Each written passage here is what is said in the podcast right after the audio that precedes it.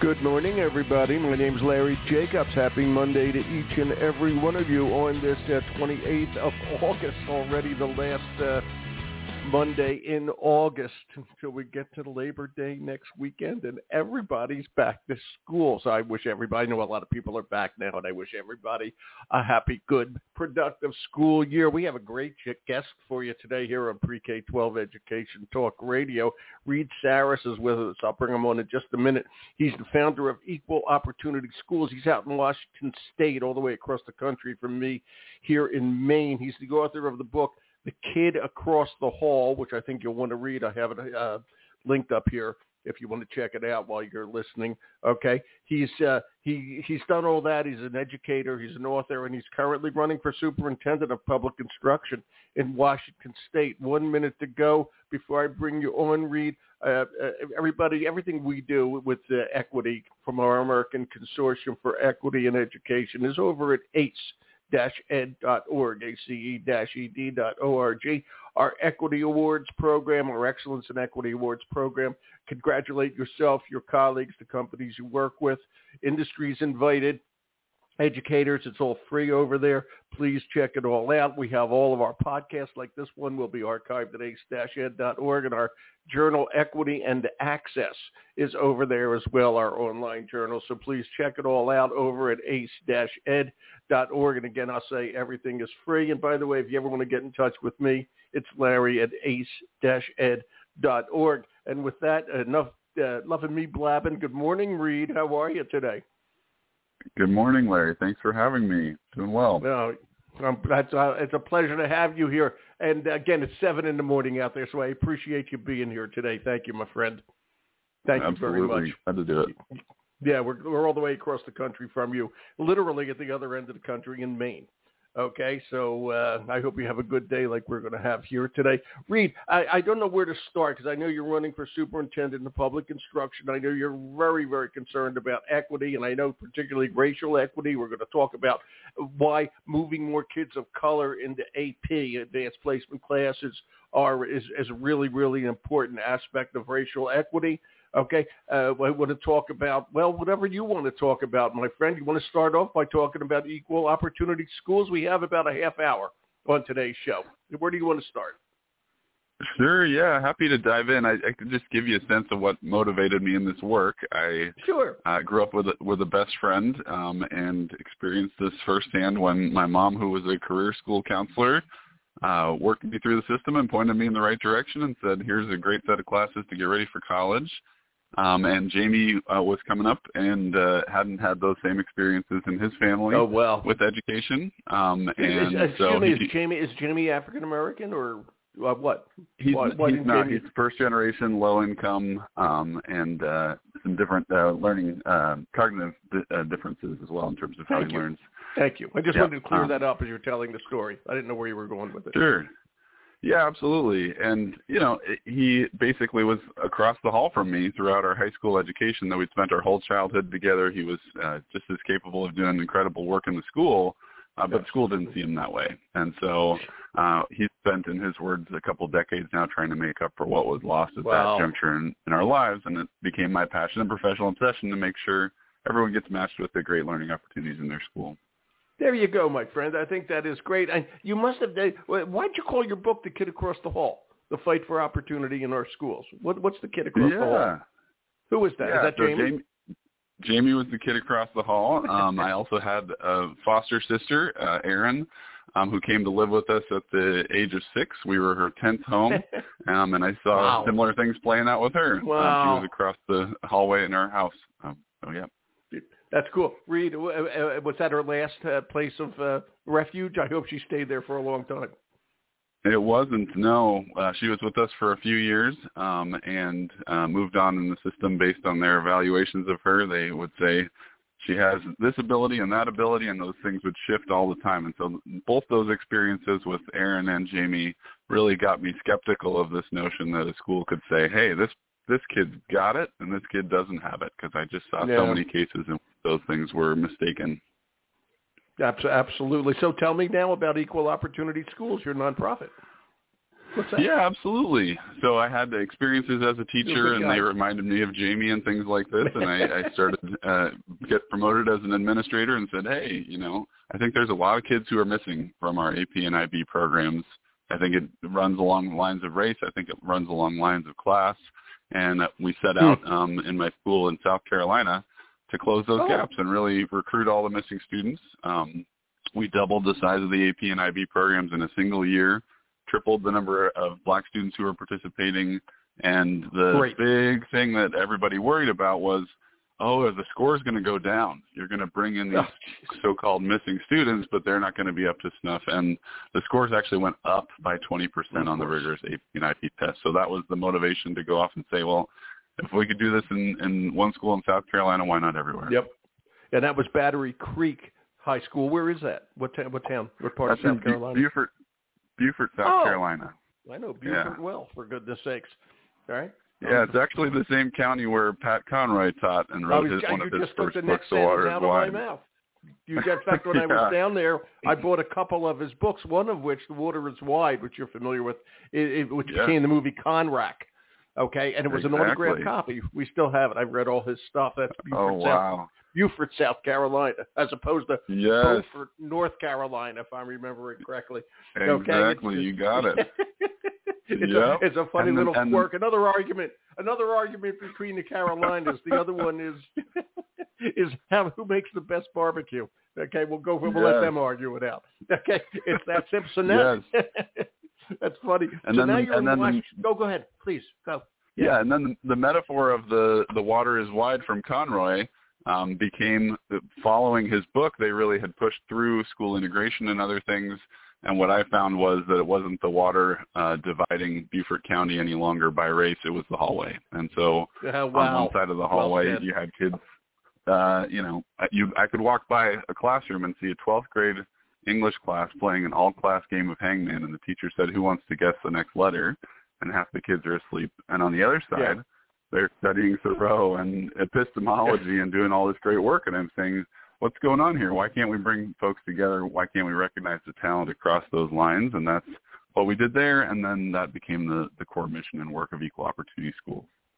And it, it, that is so important. I just want to say something. Use the word. If you, you used the word a few minutes ago, if you give kids a rigorous curriculum, most of them will rise up and shine to it. Okay, and there yes. is a certain bias okay, that we do not, and uh, I hope this is changing. I don't have any research on it, but just, you know, we tend or we have tended not to give the African American kids and some other kids of color, okay, the rigorous curriculum. We just assume they can't do it. And what you've done, uh, you have done it, it, it, it, it's, that's not accurate, okay? It's totally Absolutely. inaccurate. Kids will always rise rise to a rigorous curriculum. They want to be challenged, and the reason they were asleep it's because Hangman is boring. Okay. Exactly. Yep. Yeah.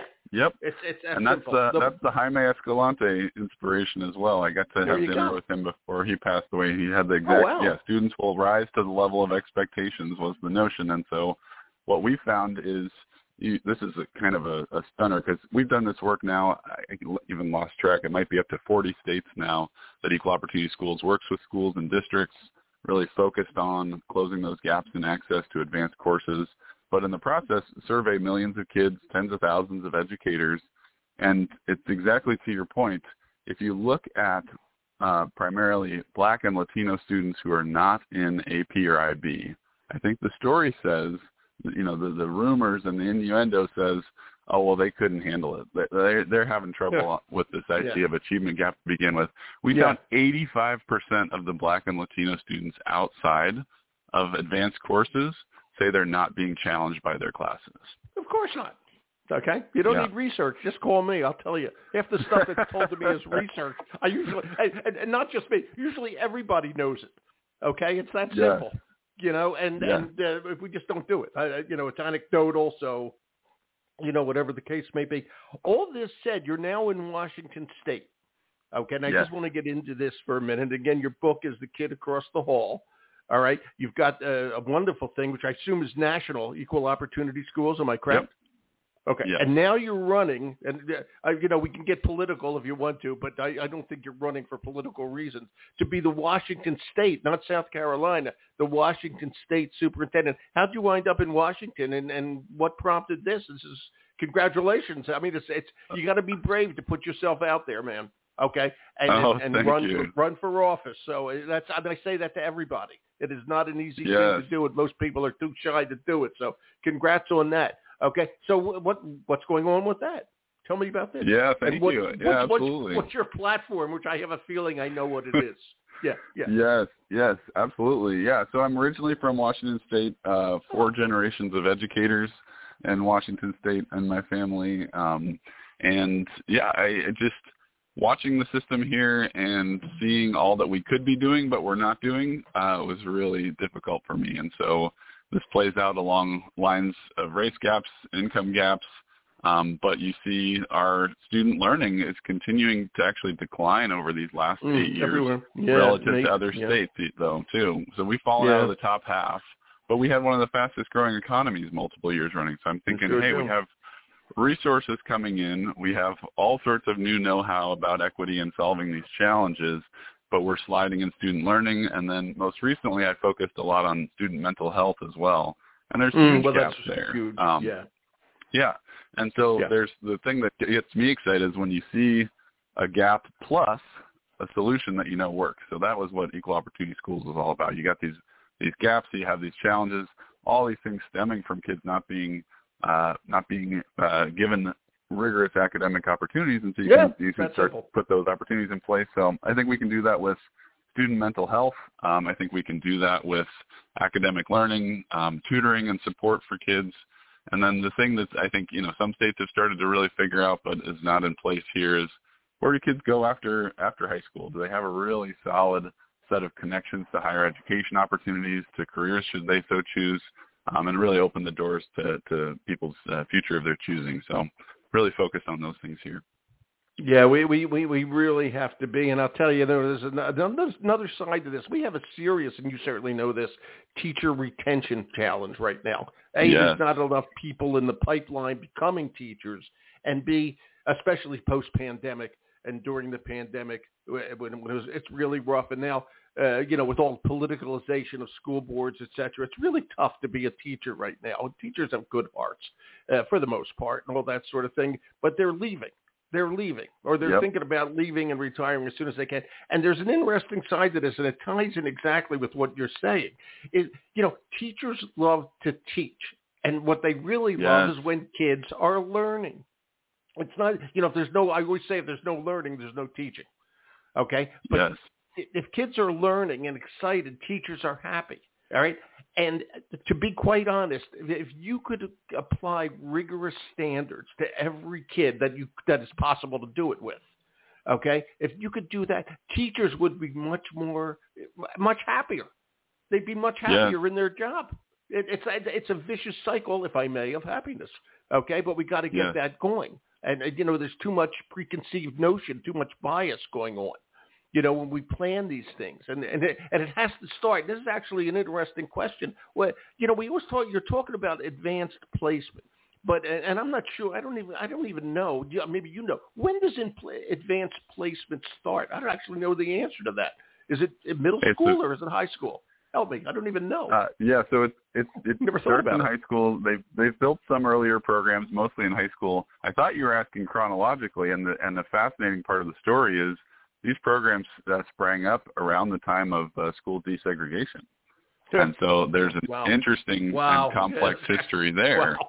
Of Yeah. like we were talking about earlier, going from the, the water my, is wide, the hallway is wide. Yeah. What a surprise! How, what, what would possibly yeah. be the correlation? Oh, I can't think of it. You know, it's Yeah. pretty amazing. yeah. Oh my Yep, yeah, and the teacher the teacher point you're making I think is absolutely true. We have teachers, you know, raising their hands and saying, I want to do the more rigorous uh, teaching. I want to do the more rigorous courses. Connect me up with the training for those opportunities. Let me do more of those classes. And, and I'm going So uh, what's, back and, what's, and we'll wait, in, which brings up the question: Why isn't that happening? You must have researched this. You you know the answer to this. Why isn't that happening? What's going on? why aren't Is more teachers teaching more advanced classes, you're Yeah. saying? Yeah, well, well Yeah, they're, obviously they're not being allowed to teach that. Okay, something's going Yes. on. There's something perking somewhere. Yeah.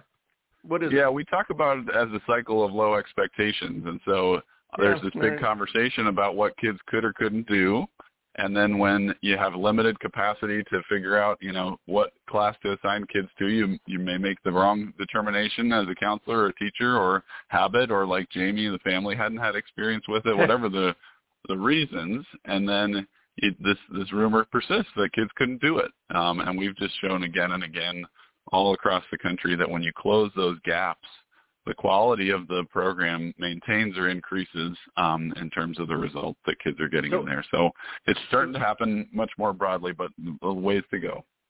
Is, is it just? Uh, let me ask the question again. Is it just bias? Is that all that's holding it back, or is there something else perking out there? Is it just yeah, the bias? that's a great question. It depends on the school. So we go in and we we do really deep look. So in some cases, um, that absolutely that's a factor. In other cases, it's uh, it's simply more of an informational uh, situation where people know less about these programs uh, across lines of race and income.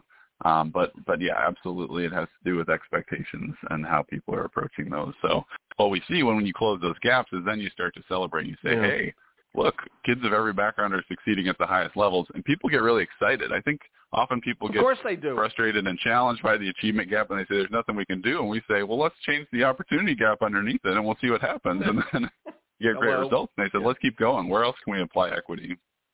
Yeah, it's it's it's really so it's really something. And how does equal opportunity schools? Will you work nationally with uh, all over the country if a school district calls? Yes.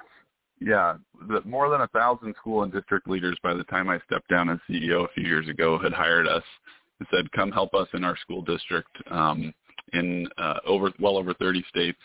And we go in and we work with them, and they we, they commit they want to close this gap, and we're their partner in getting that done.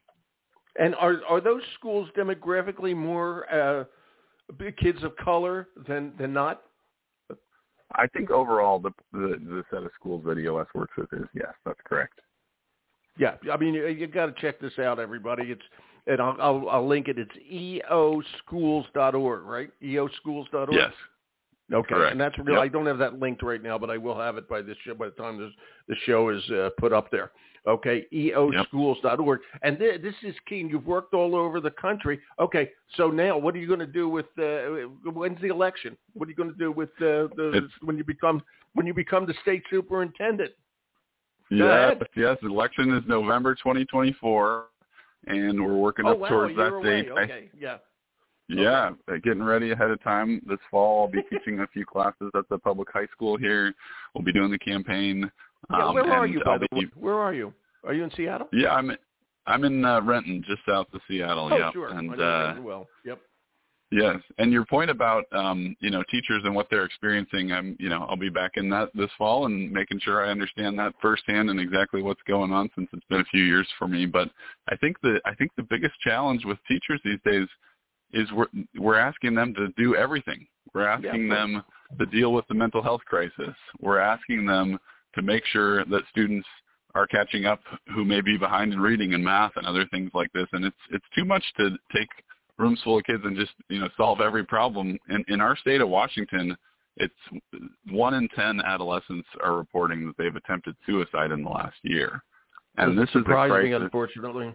Yeah, it's terrible. Yeah, and it's and so what we need, in my opinion, and what I would do is I'm we're going to play so that everybody has access to mental health care, so that everybody has access to tutoring and support, and so that we're making the best use of resources to connect kids with opportunities post-secondary. And I think to your point about you know the, the challenges teachers face, they're facing them on their own largely, and we're expecting them to sort of Yeah. fix everything that's going on without really systems around them. And I think you know, an example, our state got $3 billion in the pandemic relief money for schools, and there was no strategy around how to use those resources. Those are once-in-a-generation resources Wow. where we found that 10, 10% of those resources could close the teacher diversity gap. That's another one where you say, hey, we have missing students in AP and IB classes. We have missing teachers of color, and that's also something that came out of Oh. the Brown v. Board and the response and the way that schools treated that in the way that they well, absolutely. staff. It killed off so, the uh, no, no, uh, it killed off is the wrong word.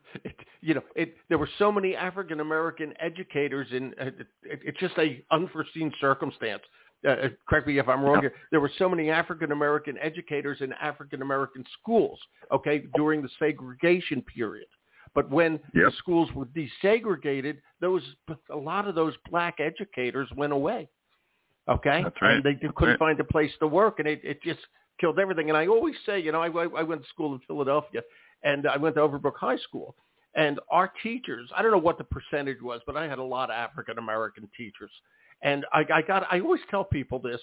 Okay, we never thought of them as African American teachers. They were just our teachers, just like every other teacher. And it, it, I mean, that when I tell you something like that, never ever was mentioned or came up or anything. And I don't know what Wow. happened over the over the over the. I just always remember that. Okay, some of my favorite, in fact, probably all of my favorite teachers. Okay, were the were the I could tell, tell you who, Mr. Barrick, Mr. Pierce. I can go right down the whole list. Okay, and uh, Yeah. it's it's just a, it's a long time ago, by the way. Okay, a long time ago. But uh, you know, it's amazing, and I don't know whatever happened to that. Okay, and it, it you know we need we need more. And I want to ask you something, Reid, as we kind of wind down here. You know, you're talking about all the needs of the schools, but how would you get those people? You know, it's so hard to find school psychologists. Your mom is a school counselor. There's a tremendous gap in them. Okay, where would you find all the people? How would you get get all the people to help? All the, to Yeah, do all the things you absolutely.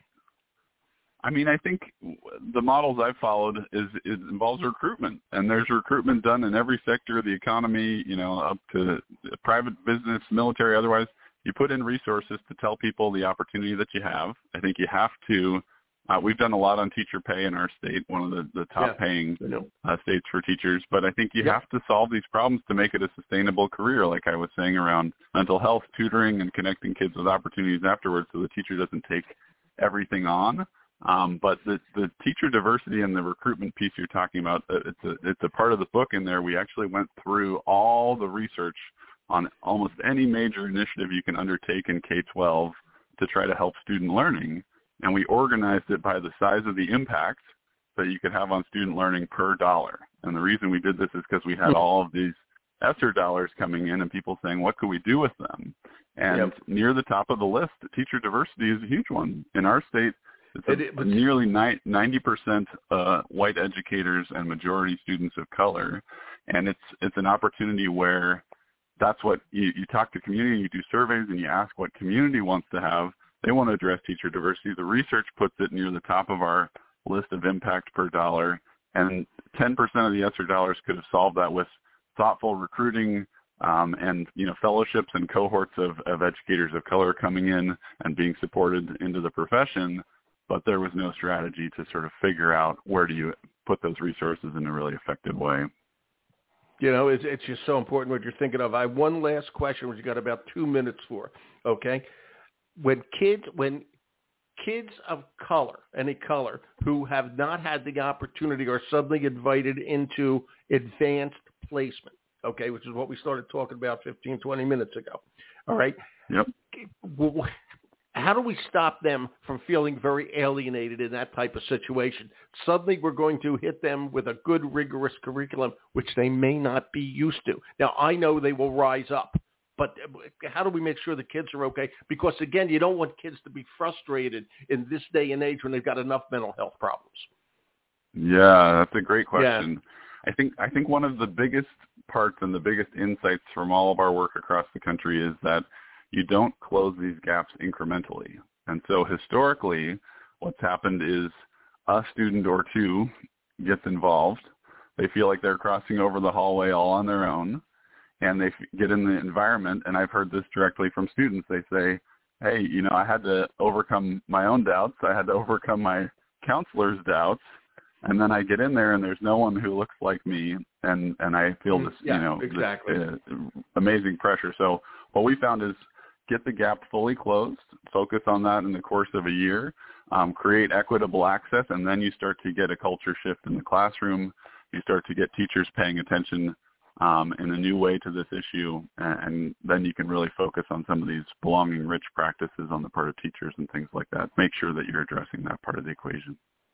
It's it's it's so good, Reid. I'm gonna go. I, will tell you, thank you for being here, and I wish you again. And I want you to keep us in mind. You know, I know you got a long way to go till the election in 2024, but as you get closer and write other things, etc., think of us.